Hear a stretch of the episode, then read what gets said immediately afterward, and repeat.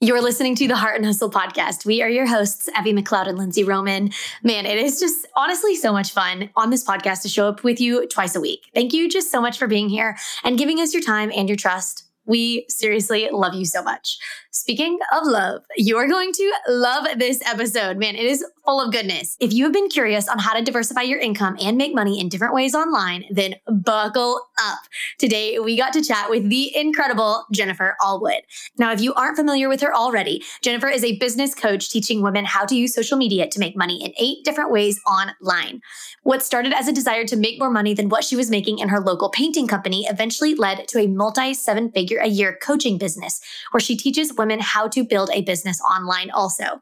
Jennifer stands steadfast in the idea of using her business as a way to serve God and her family. Her goal is to use the tools so readily available social media, email, the internet as ways to make this happen. And today, Jennifer is able to use her social media following of over half of a million, her podcast, The Jennifer Allwood Show, with 4 million downloads, her coaching groups with a thousand members, and her number one best-selling book, Fear is Not the Boss of You, to help other women do for their businesses what she has done in hers. Today, we talked with Jennifer all about the importance of multiple revenue streams, including the eight different ways to make money online. Now, Jennifer breaks down at what stage of your business you should tackle multiple streams of income, how to balance multiple revenue streams happening within your business, and what reoccurring revenue streams actually are. She then breaks down how to keep people from unsubscribing or quitting an ongoing membership group. And it is just literally a packed episode with really tangible tools and strategies that you can take away today to begin implementing. And it also includes a free quiz that she's going to give you to help figure out what revenue stream is best suited for you and your own business. Jennifer is just a breath of fresh air. It was so much fun to sit down and chat with her. And she is a powerhouse entrepreneur. And we just, we promise you will walk away even more mind blown than you did entering the podcast. So I'll start gabbing and let's get started.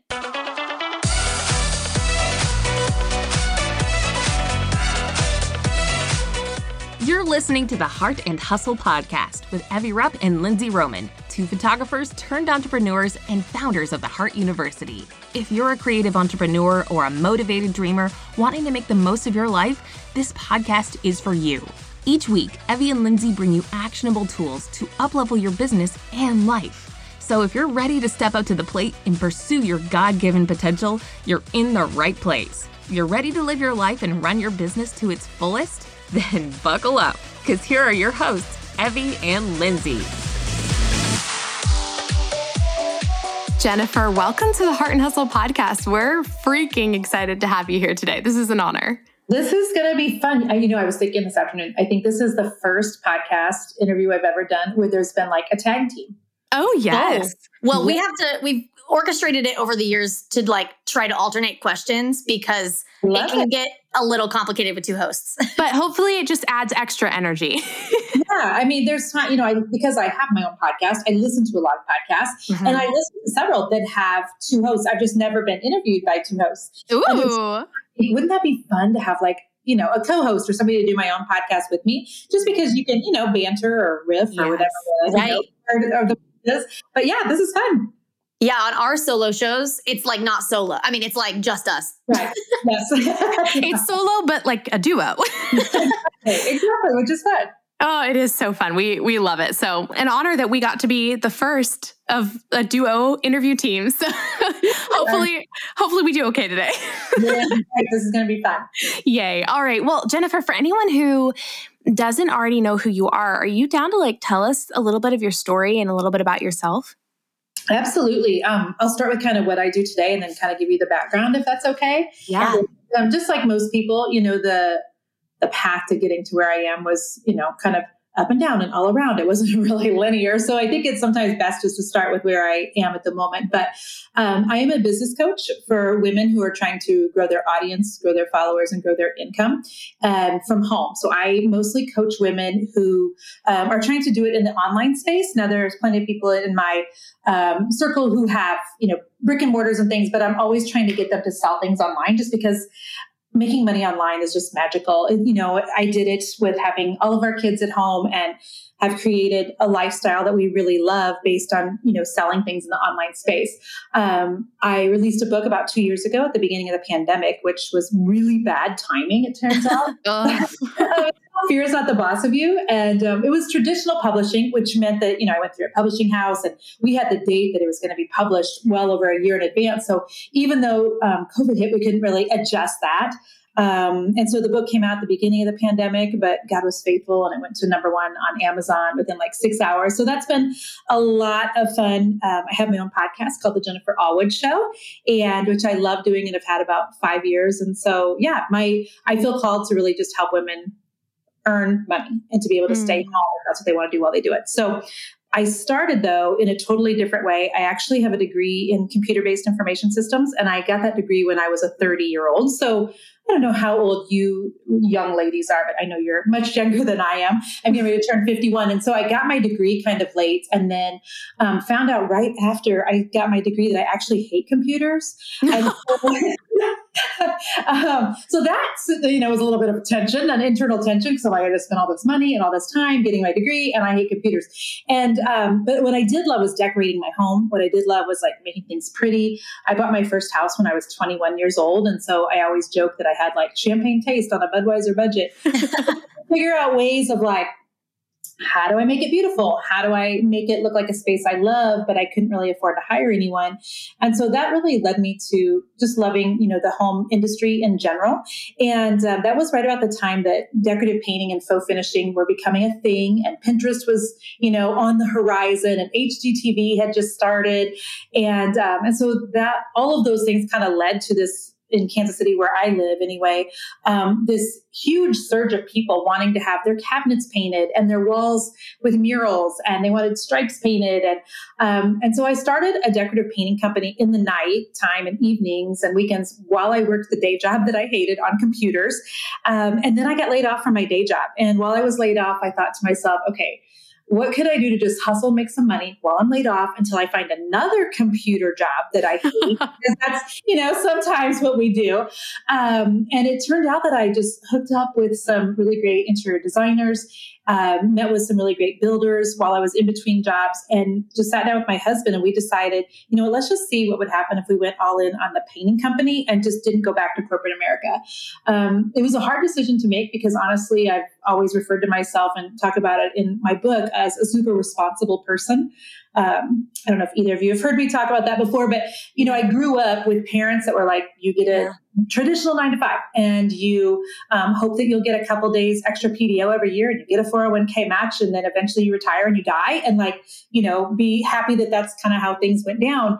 And so to kind of go against that, not knowing any other entrepreneurs, not having any friends who own their own business, but kind of to start my own thing, it felt really vulnerable um, and really scary. And so, but that was, you know, 22 years ago now.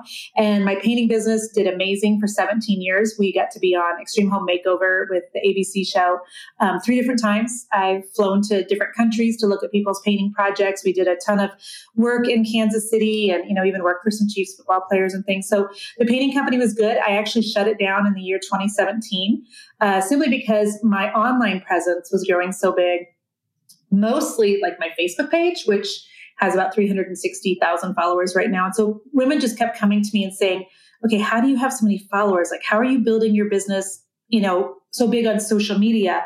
And so I started just listening to what people were asking me. And I started saying, mm-hmm. okay, you know, I'm happy to like do a consultation with you. Okay, I'm happy to maybe put together a course on how you can grow your social media. And that has turned into uh, me having a monthly membership group where I teach women how to grow their own business online.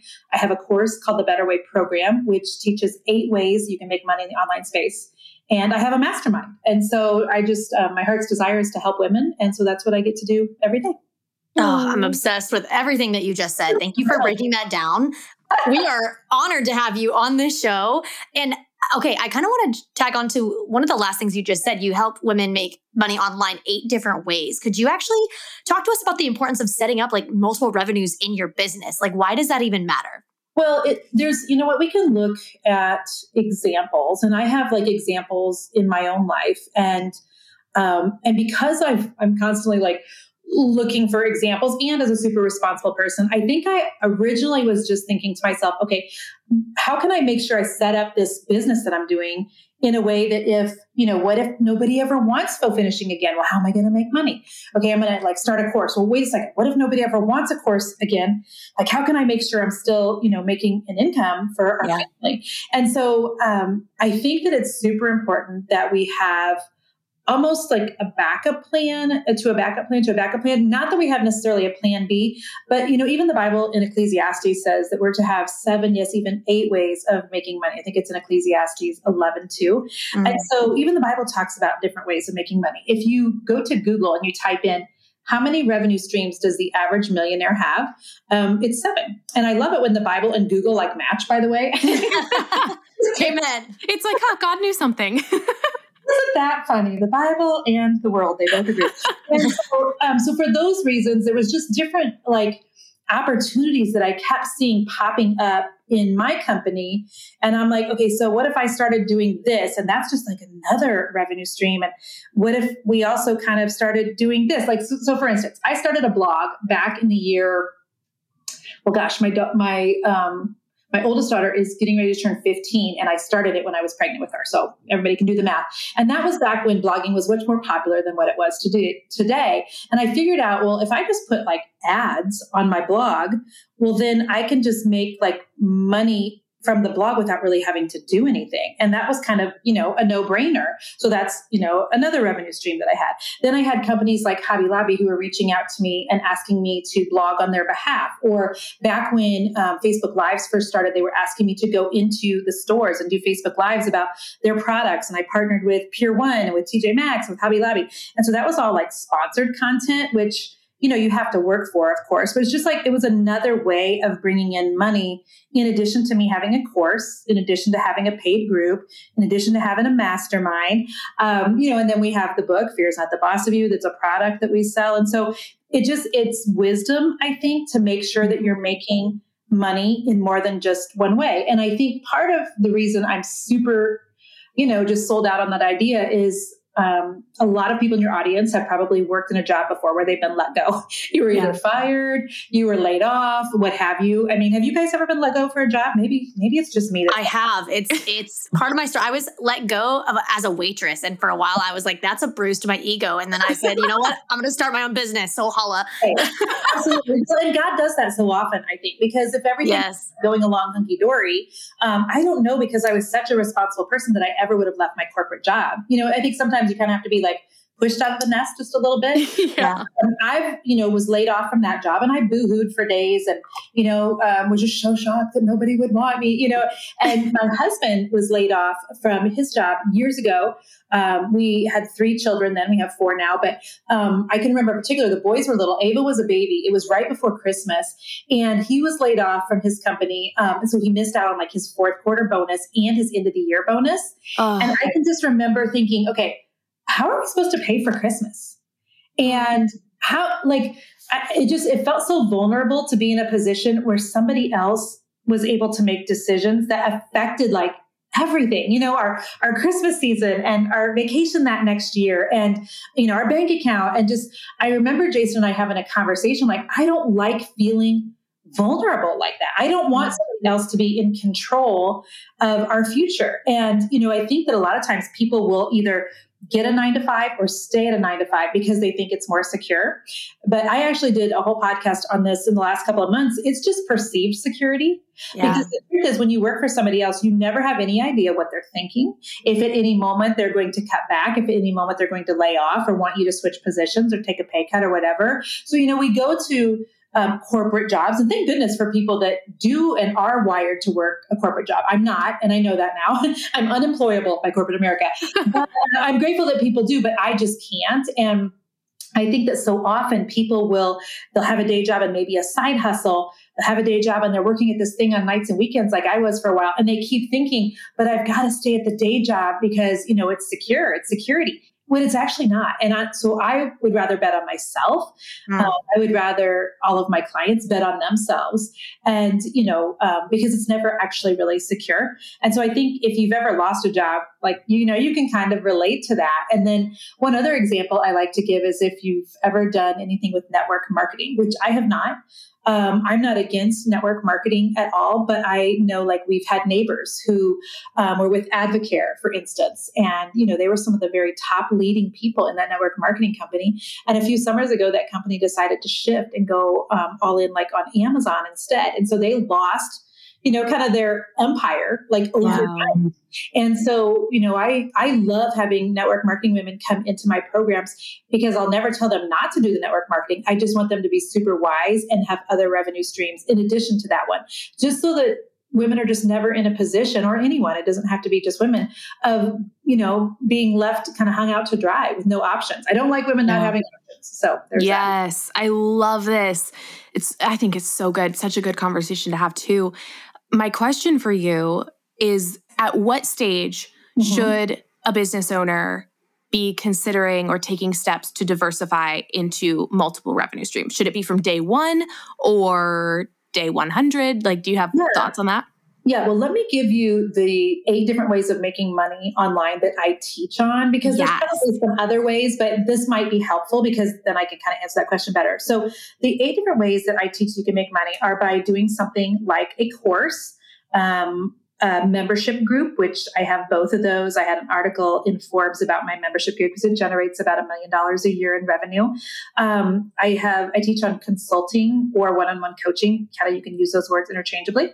Um, things like ad revenue, which of course you know you put on a blog or a website, affiliate income, and sponsored content. So that's um, you know, back in the day when I used to like sell things for Hobby Lobby, uh, I could, or I do a Facebook Live for them, and I would use you know hashtag ad, and I was getting paid to promote their products.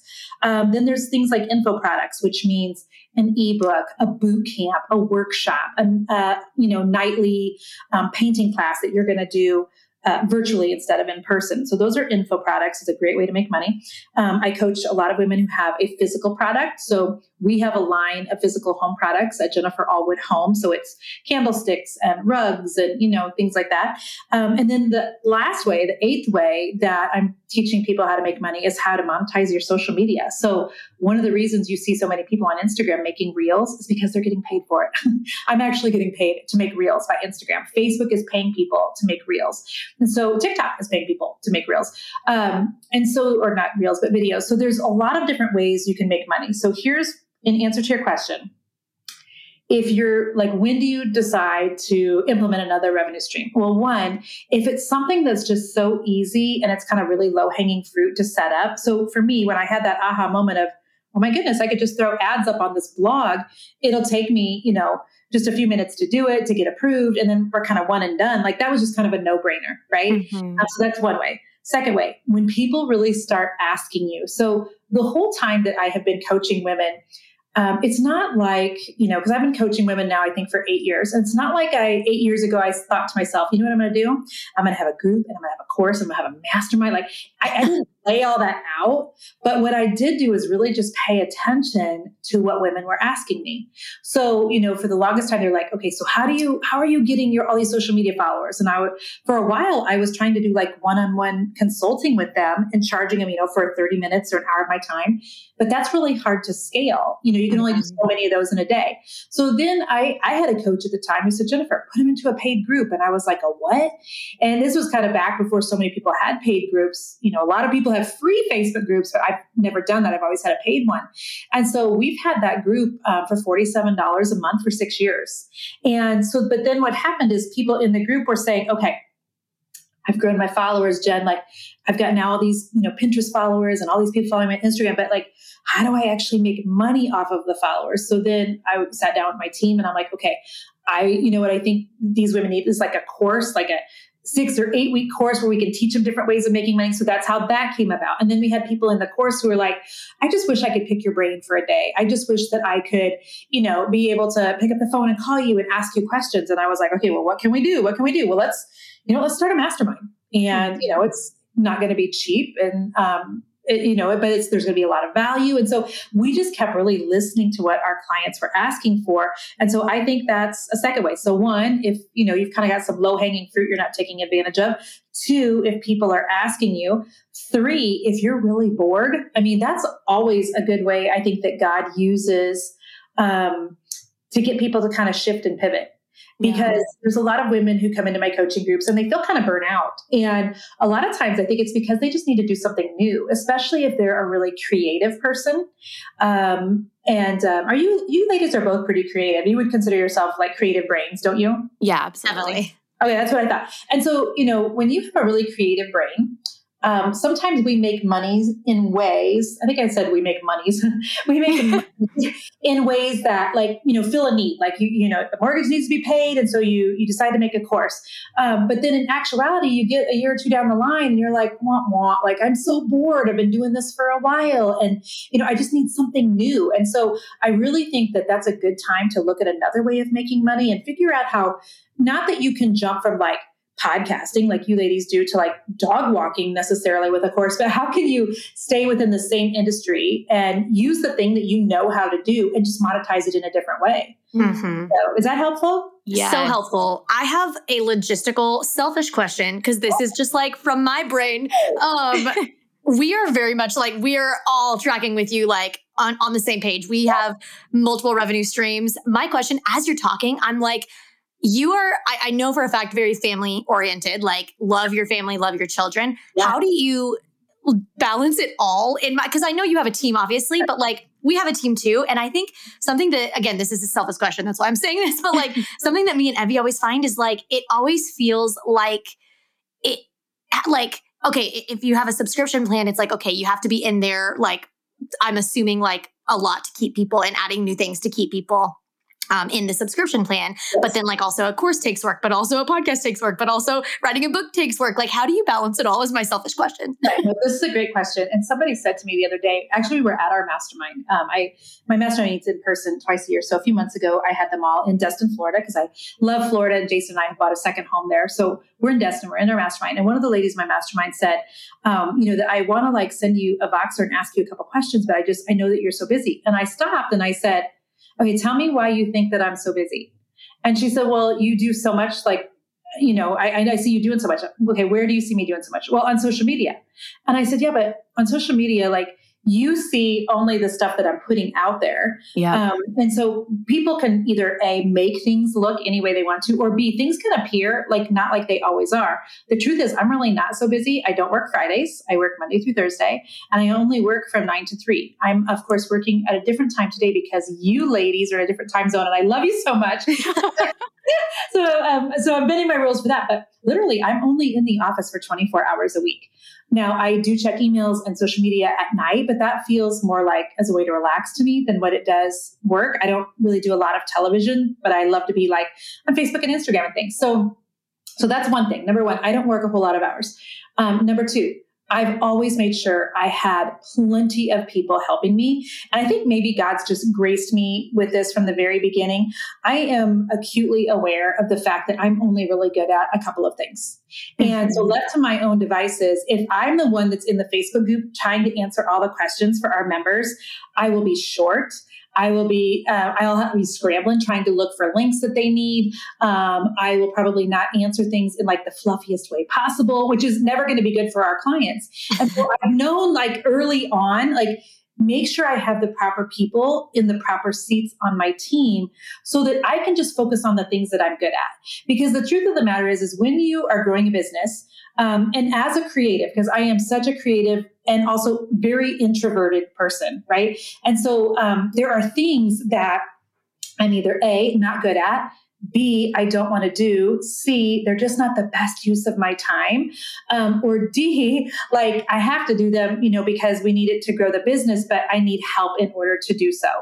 Um, so, for instance, on my podcast, and we just hit 4 million downloads on the podcast. I love my podcast, but all I do is sit down at my computer and I hit Zoom. I, I record in Zoom um, and I hit the record button and I just say record to the cloud and I never do anything else with it. So I've got people that help me write up my notes. So I'll give them like a brain dump of my idea. And we use um, Voxer. Are you girls on Voxer, by the way? If you're not, it's here Somewhat. Yeah.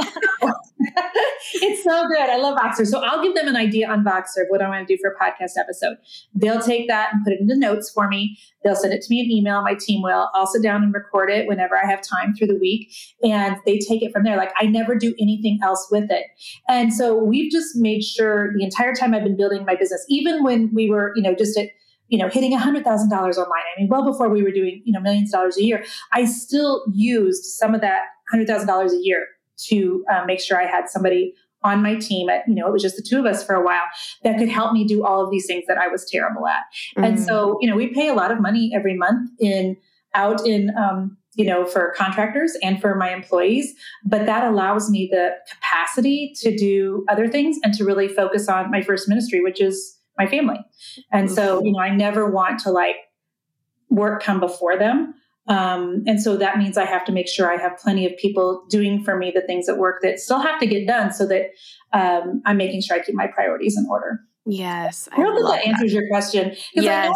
beginning when you're building a business, it is hard to be like, okay, it costs money, you know, to hire help. But the truth of it is if you the sooner you do it, the more you just get like used to that just being a expected expense. Just like right now, we're recording in Zencastr. So you guys are paying for, you know, Zencastr every month. I pay for Zoom every month. There are some expenses that are just associated with totally.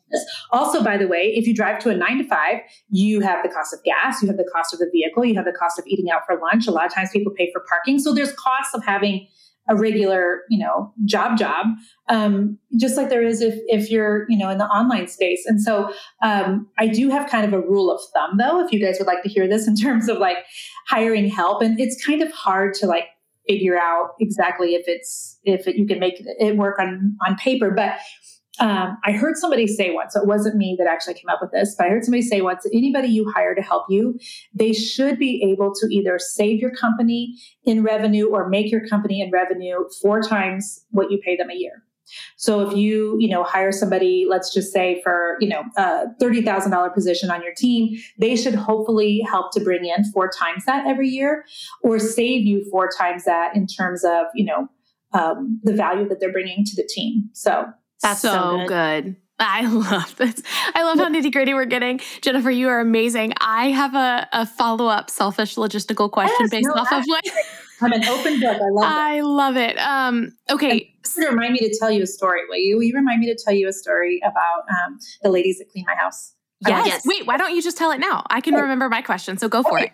Okay, because I have um, I'm knee deep in menopause, and I swear to you, like my my my memory is just shot. Okay, so, um, so years ago, um, I uh, Jason and I were talking, my husband and I, and I was like, I just I need help with the house. I can't like try to grow the business and we have three kids under the age of six like i can't do all of the things. I can't take care of myself physically and take care of our children and take care of the house and take care of the business like something always has to give.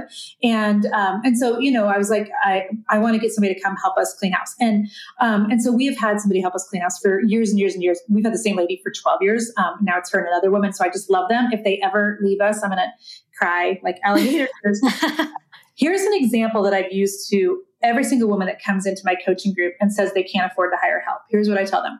Okay, so back, um, you know, years ago when we first had, her name's Mary Sue, and she's so precious to our family. When Mary Sue first started helping us and she would come in and help us clean, it was $125 for her to come, and we had her come every two weeks. And she was usually there about six hours. Well, my rate at the time to go out and paint for somebody as an artist was $100 an hour. And it occurred to me one day that Mary Sue's at my house for six hours cleaning. And by the way, she's exceptional at it. And she's also fast. She's like a tornado that just like goes to your home and like everything turns out perfect. It's amazing. what would take her six hours actually takes me 10 or 12 because I'm trying to do it, you know, with the kids there. And um, also I'm not great at it because I don't do it every day. And then also I'm getting my pissy pants on because, you know, why are all these kids so messy? And, you know, why am I the only one that has to do the laundry? Whatever else. So it, takes her six hours, but take, it would take me like eight, 10, 12 hours. And then I had this aha, wait a second. when she's here for those six hours and I am paying her 125, I can actually go out and paint and, you know, get some help with the kids for those six hours. And I charge $100 an hour. So I make $600 that day and I pay her 125 of it. Oh my gosh, that math works every yeah. single second time. And so it was such an aha moment to me because so many people are like, well, I can't afford to hire anybody. But wait a second. What if you hire the right person that comes in and takes such a huge amount of work off of your lap that it allows you to go out and do the things that are actually revenue generating and you make way more money, you know, when you could have been you were trying to still do that other thing. And so I think sometimes people like they miss that. They miss the idea that whenever you're hiring help, whether it's a virtual assistant or whether it's somebody to make your website or whether it's somebody to um, write your emails or help you with social media. You should not be just taking a nap and eating bonbons during that time. While you're doing those things, you know, you should be focusing on the things that are generating revenue. And that's how it becomes so much easier to hire help for your business. So, so go. good. I love that so much. I love just the, even the numbers and you being like, the yes. numbers make sense. yep, the data don't lie. There you uh, go. I love it. All right, entrepreneurs, let's face it, you're in a pickle you're not attracting your ideal clients because your brand visuals are just meh at best, and you're not showing up as the professional ready to make their life 500 times better. Do you honestly feel like your website just sucks? Like your branding feels like you created it in Microsoft's Paint? Anyone else remember Microsoft's Paint? Is that just me? okay. And your your client experience just overall feels like it's seriously lacking and you just need a change right now. But let's be honest, you're not ready to drop 8K on a custom web and brand design. Well, don't worry, that's where we come in. Introducing the solution to all of your website struggles the Heart Shop website templates. Now, we spent hours designing these customizable, professional, and conversion intense website templates with our incredible designer, Sarah Crook of Elizabeth Designs. They are so incredibly easy to use and customize with Showit's user friendly interface. Yes, by the way, you can easily learn how to work with Showit, even if you've never touched a website or any design platform before and you can change literally anything you want. No more being limited to squares on your website. It's a drag and drop system that is freaking easy and looks incredible. Oh, oh, you want more information? Cool, I got you. The templates come already SEO optimized with copy prompts from Lindsay and I included. Yeah, you don't just get nonsensical filler text. You get bomb education and prompts from Lindsay and I to help you wow your potential clients and crush your website copy. And we designed a variety of these in different styles so you can find the closest match and then tweak it to make it fully your own. If you're ready to save thousands of dollars and hours upon hours upon hours of your time and get clients flooding through your website, you need to check these out. So grab yours at theheartuniversity.com forward slash website dash templates. One more time, that's theheartuniversity.com forward slash website dash templates.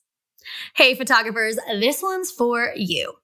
Real talk, have you ever felt like your photos just look stale? Like they lacked the oomph that you're looking for? Ever feel like you're not just like fully capturing the life and energy and story of your clients, but you just don't know how to fix it? Well, we've got some magic sauce for you, my friend. Meet your new best friend, The Posing Minor, our online course for photographers showing you how to capture those jaw dropping, authentic photos of your clients that will leave them in tears because you capture them in the moment so perfectly. Yes, it is packed full with six course episodes, over 232 minutes of video content, and three bonus PDFs. Lindsay and I take you out into the field with us like no literally we we go into some fields and we walk you through step by step how to pose families couples portraits or seniors wedding parties and a wedding couple. So if you are ready to say bye-bye to brain farts in the middle of your photo sessions awkward silences and weird freaking prom poses uncomfortable clients and subpar images the posing minor is your new best friend to see more and to join in on the magic, go to theheartuniversity.com forward slash posing dash minor. One more time, theheartuniversity.com forward slash posing dash minor. My question is on the subscription group, the re- recurring monthly revenue, because Lindsay and I have uh, one of those right now and obviously have plans to expand into more of those in the future.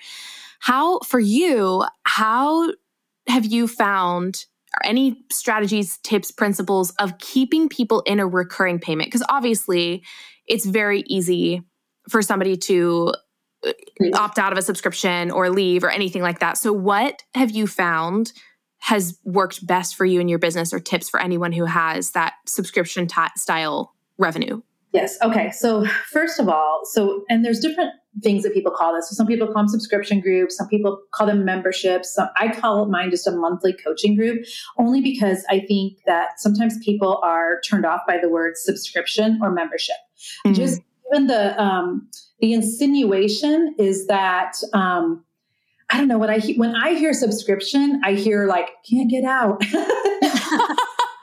when I hear membership, I hear really long commitment. I don't know why. I, I, know that other people feel the same way. So, um, so I am really careful with our words, and we just call it my monthly coaching group. Okay, so that's one thing. Um, and while we're talking about this, let me just also say this: um, having a monthly group, like I do, like you guys do, it's not for everyone. And um, I had asked you guys at the beginning of our call here if I could give people a free quiz that they could go take, and this is a great time to bring this up. Um, if you go to jenniferallwood.com/quiz it's a really easy, like 20, 25 questions about which of those eight revenue streams that I talked about would be best for you to start first. And it's going to ask you questions like, do you like having your picture taken? Um, are you an introvert? Are you an extrovert? Do you already have a website? So it takes all of your answers to your questions and it tells you whether or not, you know, a membership would be good for you, a course or what have you. The thing with a membership is it's not great for everyone because it requires consistency um, and there's not a there's a lot of creative people, especially they don't want to have to show up at a certain time um, all the time for years on end for a paid group, right? So I actually love the consistency of a membership group. I like knowing, you know, that when I have about 2,000 people every month in my group, you know, learning how to do social media, that equals about a million dollars a year in revenue. Like that's where we like to keep our numbers at. That feels really good to me. Um, instinctively, though, you will have what's called churn, which is people who are leaving. And that happens every single month. It does not matter how good you are. It does not matter, um, you know, how many people you have in the group. You're still going to have churn. Um, so my mentor was Stu McLaren on my membership group years ago, and his rule of thumb was always that if your churn rate is less than 10% of your overall number, then you probably shouldn't be concerned. So let's just say in my group of um, 2,000 that I have, as long as no more than 200 leave in a month, then everything is still hunky dory. If more than that are leaving, then I need to be concerned. Okay, what's happening? Are people tired of me? Do they hate my hair? Is my content crap? You know, you just like what's happening that people are leaving. Um, and I can tell you that in six years' time, we've only had two months where my churn rate has gone up higher than 10%. So, wow. what are some things you can do to lower your churn rate? So, here's the thing especially in like today's world where and i'm going to be really careful about the words that i use because i do believe you know as a girl that loves jesus there's power and life and death are in the power of the tongue so i'm going to be careful but gas prices are up and a lot of people's expenses are up.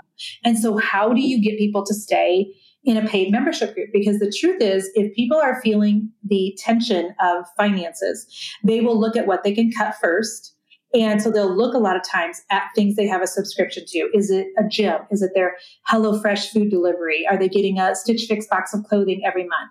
Do they get razors from the Dollar Shave Club? Oh, they're in Evie and Lindsay's course or you know monthly group. So they'll cut those things first. So here's some things that you can do. Um, number one, a lot of it depends on your price point every month. So my group is $47 a month. I coach a lot of women whose price point is $27 a month. The churn rate on the lower priced groups will be less than on the higher priced groups. Does that make sense? So, yeah. You know, sometimes um, having more people at a lower price point is actually better. Um, people don't leave quite as much, you know, because 27 and 47, like I know you're, you know, you think, oh, that's not that big of a difference. It's just 20 bucks a month. But psychologically, it's very different. And yeah. a cost that starts with a two versus a cost that starts with four. Okay, so that's one thing. Um, number two, we do an exit uh, survey for every person that leaves. So they just get a little survey monkey thing that basically says, hey, you know, was it Jen's hair? Was it her content? like, what's the reason you're leaving? The number one and two reasons are always finances and time. So, number one, I can't justify the cost And number two, I just wasn't making the time to watch it. And so, you know, because of those two things, I'm going to leave. Now, I will tell you that it's human nature to um, save finances and or time because they're very believable reasons right but sometimes i think it's important that we dig a little bit deeper because the truth is if somebody feels like they're getting something so juicy so valuable so that they can't live without inside of your group even if they you know necessarily don't have a lot of extra income they'll still stay yeah. So here's one of the things that we've implemented in our group. So inside of my inner circle, which is where I teach, you know, social media, how to get more followers, how to get more people on your email list. Um, the rule of thumb is that you're kind of supposed to give people one thing every single week. If you give them more than that, they'll get overwhelmed, and overwhelmed people end up quitting. Um, and so we have really tried to look at what we're giving people every single month. And one of the things that we realized is that we didn't have anything for a while that was like, uh, something that they couldn't live without. So, you know, I'll do a training and then I have like a prayer and Q&A call one time a month and then I bring in guests and you know, that's all lovely, but we didn't have something that people were like, oh my gosh, this makes it completely worth it every month. So we implemented um, like a planner, like uh, like a progress planner for businesses several months ago, and it's something that they can print out, um, so they actually have something tangible in their hands. But it has ideas for content for them. It takes the place of them having um, like a day planner sitting on their desk. Um, it's also got Bible scripture in it, and so that like meat and potatoes, you know, they can actually it's tangible is super beneficial in retention and keeping people in there with you. And before we had this one, we actually just had um, what we call the playbook, which was just um, 30 days of content that you could use on your social media in advance um, and that really did help keep people in the group as well, because it was one of those things that helped them not to have to think. You know, when entrepreneurs sit down at their desk and they're like, okay, I know I need to post something on Facebook or on Instagram today. I just don't know even what to post. They could just look at their playbook from us and, and find something that we already had laid out for them. So having something juicy um, really helps with churn as well. And then the last thing um, that I kind of already alluded to is a lot of times people will say that they leave because of time or they leave because of finances. But according to Stu McLaren, who is undoubtedly the best person, you know, on the planet for membership groups, the number one reason people actually leave is overwhelm. So they might say it's time and they might say it's money. But what happens really often is us as the entrepreneurs think to ourselves, oh my gosh, you know, the cost of gas is going up. Um, people are starting to leave. Let me give them more. Let me teach them more. Let me give them more trainings every month when in actuality that's leading to more churn because women are so overwhelmed already and then they see this like long list of trainings that you have and in their head the story that they're telling themselves is i can't keep up I, am already behind, even though you know it's not a race. Um, but they, that's the kind of stuff that they say to themselves, and so they end up basically then saying, you know what, I don't even know why I'm in this group. I haven't been able to watch any of the trainings for two months. I'm just going to go ahead and quit. So, saying that all to say, if you can help reduce the overwhelm, that will also help with your retention. Um, and then, one other thing I'll bring up. And if you are somebody that's in my inner circle, please don't use this against me. but um, there are times when we, and I have somebody completely on my team who just takes care of um, everything in the membership group and, and all of our courses in terms of like credit card number changing and you know declined payments because that is a real thing especially with a membership group. Um, and so she has been instructed at different times. We tell her when people are saying that they're quitting for money just as like um, you know a good faith offering uh, we offer people a lot of times just a free month and um, hey, I really believe in you. I want your business to succeed. Um, would you want to just stay in for another month at no cost to you to see if you can get as much out of it as possible, you know, just to help out your family's financial situation? And it's surprising that sometimes at the end of that 30 days, women will come back and say, you know what, I know I was going to quit, um, but that actually meant a lot and that ministered to my soul. And I actually got a lot out of it and I would love to just get back in. And so that mm. helps sometimes as well. Mm, so wow. Good. I am like got, frantically scribbling notes. well, you just gave like us and our listeners a dump truck of so much goodness. Okay, I, I'm just marinating. Oh, good. I'm glad. My next question is kind of back to the whole like reoccurring revenue, multiple streams. Mm-hmm. Could any business model take advantage of reoccurring revenue? It, like you're a coach, you, you've worked with a bunch of different businesses other than just you know yours. What would you say to that? Yeah, I mean, I think um, I think that there are a lot of people that think recurring revenue means hands off. I think there's a real misconception about that. And so I think that any business can have recurring revenue, but I think that they need to understand that that's also going to require like time and and people and resources. Yeah. So um, you know, one of the things that I we kind of talk about when I have them go do that quiz. So, you know, the quiz I told you about at jenniferallwood.com slash quiz, it talks about um, you know, are you somebody that likes things to be really consistent or are you like somebody that just wants to kind of be one and done? You you don't like anybody setting your schedule, etc.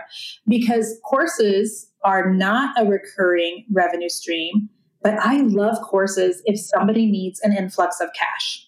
Mm-hmm. So when you think about the difference between a membership, which is what we were just talking about, I know if I keep, you know, roughly this many people inside of my membership group, um, and we've got all the stats, people stay generally for 10 months at a time, is um, the average person stays in my group. I mean, we've got people that have been in there all six years, but, um, you know, the average is 10 months. So, um, you know, with with a monthly membership group like we're getting this amount of income every single month here at team allwood but when we launch a course um, it's a big influx of like energy. You know, my team's got to be all hands on deck. And we have one course that's six weeks, and another that's eight weeks. And we'll launch that and it'll be a big influx of cash that, you know, can more than make up. Because um, last year here at Team Allwood, our one course, the Better Way program, made more money than what our membership did. And so even though it's not recurring, we just did two launches last year it actually made more than our recurring revenue stream did. Does that make sense? Yeah. Mm-hmm. So yeah. You know, we have lots of, like I said, brick and mortars and things that will come into our group. And um, and when you have like a physical product, it's kind of hard sometimes to do a recurring thing. So you can do like an earring of the month club. We've got a lot of like earring and jewelry people. Um, we have had lots of people who have started like a cookie of the month type of club, and you know they're cookie artists and they bake and things. But Otherwise, for some of those businesses, it's kind of hard to put in place a recurring something. Does that make sense? Yeah. I mean, yeah. I feel like our the, there's a um, there is a car wash down the street, and so they are now selling like a card that you can use, you know, every month. And I've bought one for my husband for Father's Day in the past, and um, so he can wash his car. And, you know, we just paid for it for a year at a time. And so there are things like that you can do, but if you're an insurance agent, I don't know how you're going to put a recurring revenue stream, like implement that into your business, yeah. unless you start a paid group where you would maybe give other people that are in your industry like a monthly newsletter, or you would give them content they can't get otherwise, or you would teach other people in your industry. So in answer to your question, can every business start a recurring revenue stream? I think probably so. I think you've just got to be really creative on what that looks like. Yeah. Mm. Oh, that's really good. Okay. For the listeners who are maybe getting ideas kind of like sparking oh, in their yeah. brains and are like, oh, okay, recurring revenue, you know, getting diving into a, a different revenue than anything they've ever done. Mm-hmm. Could you break down like three tangible steps for them to start on today or keep in mind, you know, start one of them today in moving towards creating either a recurring revenue or if we want to even broaden it, just diversifying their revenue, like thinking yeah. of one of those eight streams that you sure. talked about. Okay, so first, not trying to pat myself on the back, but go take that quiz because it really is good. And you'd be surprised at because there will be people that come into my coaching group and they're already positioned perfectly to um, do like one-on-one consulting, but they don't even know it. Does that make sense? And it would be like so yeah. easy for them to implement that. All they have to do is put up their calendar online and a link where people go pay, and bada boom, bada bing. That that's done. So mm-hmm. I would take the quiz because what I don't love happening is when women look at my business, they're like, okay, Jennifer has a membership and she has a course and she has a mastermind. So I'm going to do a membership and I'm going to do a course and I'm going to do a mastermind. And they end up like hating the business that they're creating because they're just not wired in the same way. And so figuring out how you're wired, I think is super duper important. So that's one thing I would do is I would just um, go take the quiz. It's easy, it's simple, and everybody loves quizzes. This is why Facebook is full of those things, which are like, which kind of cheese are Amen. So true. Out about ourselves. So that will basically tell you based on what you already have if you already have a website, if you love to be on camera, if you are good at taking photos, like then what's going to be kind of the easiest, like least um, resistance to entry of all those uh, different revenue streams. So that would be number one. Um, number two, I would look at um, where you're hoping to be down the road. So, you know, there are sometimes that people, um, they're wanting to really be eventually hands off in their business, but they start doing things like the one on one coaching, which is completely 100% dependent on you being available and there every single day. So when you're looking at like all those different revenue streams, sometimes I know it's tempting to take the lowest hanging fruit, but I also want you to think about, okay, what are the end goals? And I'm not someone that necessarily thinks, you know, 10, 15, 20 years down the road, but I do know in five years, you know, kind of where I want to be in business. We'll have three of our four children graduated by then. We have a second home that we would like to spend a lot more time in. So I want to make sure that I am putting the things in place in my business right now um, and not just like, going all in on some of those different revenue streams that are going to require a ton of me when I'm trying to kind of pull back on some things, if that makes sense. Yeah. So that would be another step that I would do is just really kind of look at, you know, where you want things to end up. And I think sometimes the world is telling us, you know, to set goals and crush your goals and hustle your face off. And it's hard for me to do that what I actually prefer that women do because it's just easier for me is to just kind of imagine what life would look at would, would look like. And you know, like I know if I want our life to look like we can do business from anywhere in the world, then I certainly don't want to be opening up a brick and mortar and selling products yeah. out of it. Um, you know what I mean? And so maybe just imagine what you want life to like look and feel like, and that will be more helpful. Um, so I would do that. Um, another tangible step is that you have to be growing your social media and you have to be growing your email list. So it mm-hmm. doesn't matter what kind of revenue you ever hope to have, whether it's recurring, whether it's um, you know doing sponsored content, whatever. You have to have a social media presence and you have to have an email list. And um, most of the time, when people come into my coaching group, they will have started you know an Instagram account, but a lot of times it's you know pictures of their kids and their cats and then a few business things here and there and they haven't posted for weeks and so there has to be some consistency and there ha- it has to be obvious that you're actually a business um, so you have to have social media but you also have to have an email list because the thing with social media is it's never actually yours I mean, yeah. we're, literally just renting space from Mark Zuckerberg, you know, and, uh, and it is the best thing that's ever happened to my business. Social media is, but I'm very aware of the fact that at any moment the rules could change and or I could violate some terms of service that would get me in trouble on social media. Um, I did that once, by the way. It was probably five or six years ago. It was over Christmas vacation. I'll never forget it. I'm still scarred. and um, somebody on my team's like, Jen, where's your Facebook page? And I'm like, what do you mean? It's in the same place. It's always been there. Like, nope. So I opened my email and I've got an email from Facebook that I violated a term of service, which, by the way, no idea what that terms of service was. I have literally no idea. And and that's what happens when you do make an oopsie is rarely do they ever tell you, you know, what yeah. you've done, which is hard. And so um, my Facebook page was missing for three days. And then it just magically came back up. And we later figured out that a bunch of people were asking me, like, for a link to a shirt or something on my Facebook page. And I had copied and pasted the same affiliate link over and over to like 10 or 20 you know people in a row on um, a facebook post and that's what actually triggered something that shut down my page. But what? And so let me just tell you what happens though when you have you know 200000 followers and you're a verified you know facebook page with a blue check. That'll just you know put the fear of god in you. And so that week okay never again put all of my eggs into the social media basket. I knew that email was important but I had not really ever focused on it enough. And I'm going to give you a stat that's going to blow your mind, okay? Um, because we have um, 100,000 ish email subscribers. We have over 100,000, but we'll just say 100,000 because it's easy math. And I've got 600,000 um, social media people. But when we are launching like one of my courses or we're opening up my group, so just recently um, I let people into my coaching group for a dollar for a two week trial period, and um, and so I did all the social media things. Right, I was live on Facebook, I was live on Instagram, I did Instagram posts, Facebook posts, and then we also you know sent emails. And per the usual, seventy five percent of all of our sales come from my email, even though we have six times the number of social wow. media and mm. so this is not just us, this is across the board. Um, I've heard Amy Porterfield talk about numbers in terms of social media and what the ROI is on social media versus email. And so I know that there's a lot of times, especially really creative people, they're like, I know, but I don't want to start an email list because it's just one more thing. Okay, yeah, but if you get 75% of all your sales.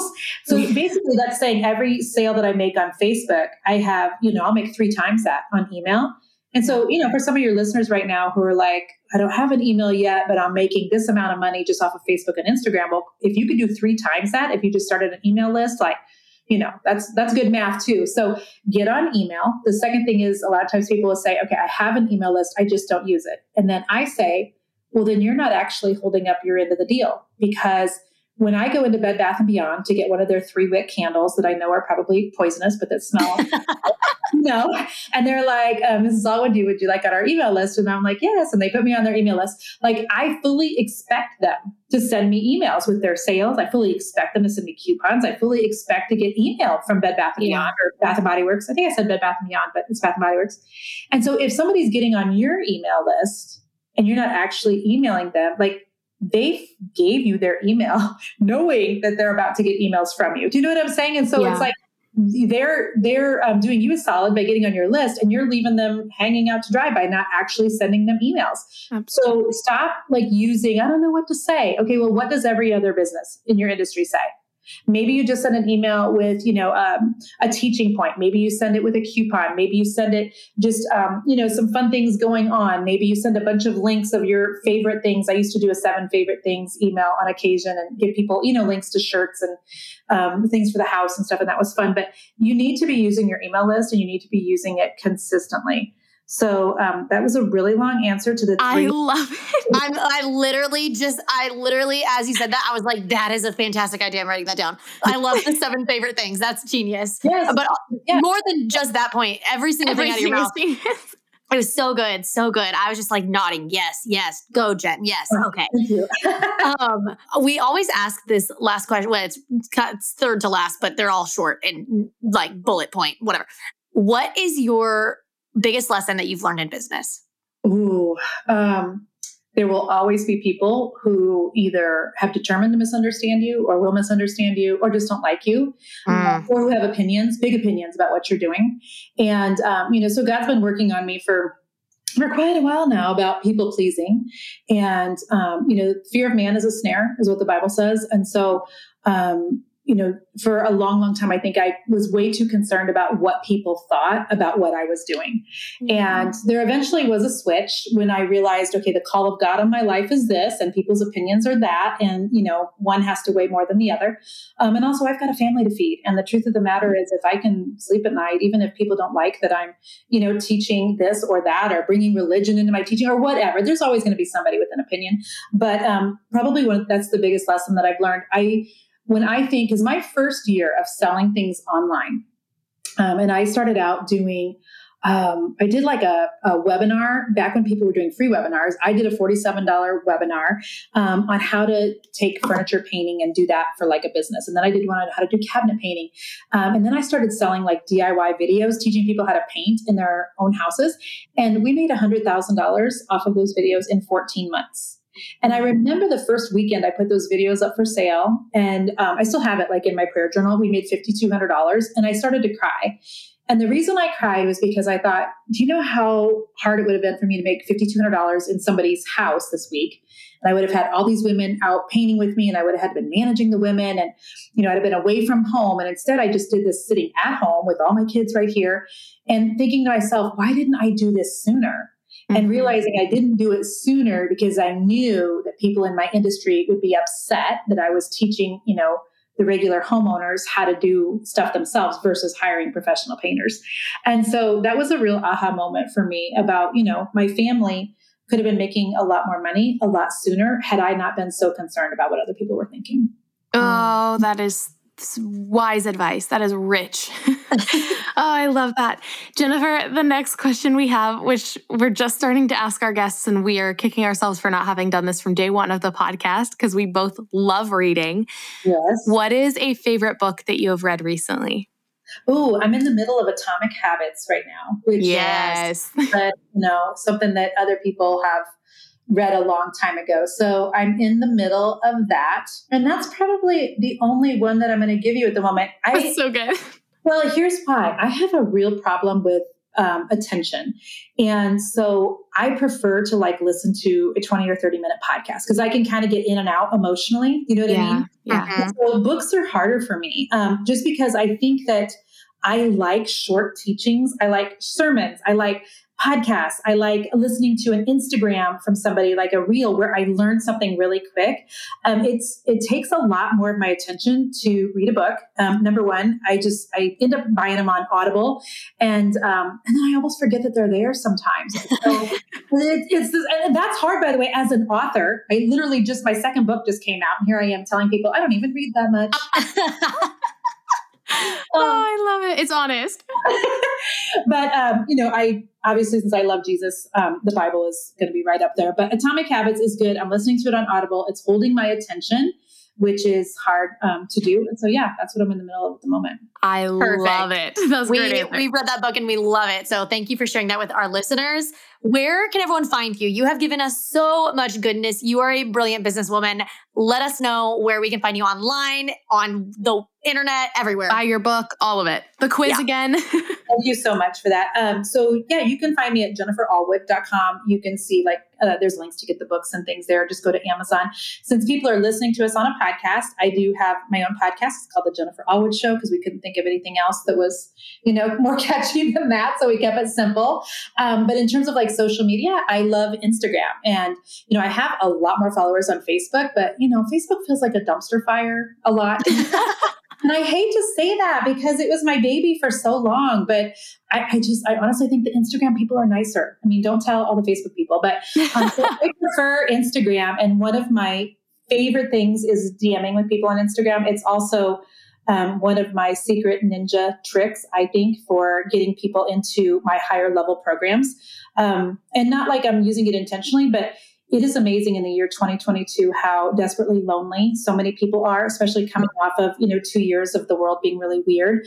Yeah. if you'll just take time to talk to people when they send you a DM saying, you know, hey, Jennifer, I listened to your podcast today, actually like going back and being like, well, thank you so much for listening. Tell me what it is that you do. You'd be shocked at how many people um, I can build some sort of a relationship there. And they're just not used to people with decent sized platforms, like even responding to them yeah. It goes a really long ways when you can make people feel seen and feel heard and um, that you actually value them as a follower. Um, boy, it's it's way easier than to ever have conversations with them about joining one of your groups, or it makes it easier for them to want to do that. Um, and it just makes me feel like a good person. So there's that. Yeah. Amen. Yeah. We cannot agree with that enough. Yeah. That is, it's life changing. I love it. Jennifer, thank you so much for your time, for all of the information that you dropped today. It was absolutely incredible. I'm sure this will be one of those repeat episodes where our listeners are going back and taking notes and taking your quiz and all of the things. So thank you so much for your time. Thank you so much for having me. I appreciate it so much. I don't ever take it lightly when somebody, you know, shares me with their audience. So thank you. I appreciate it.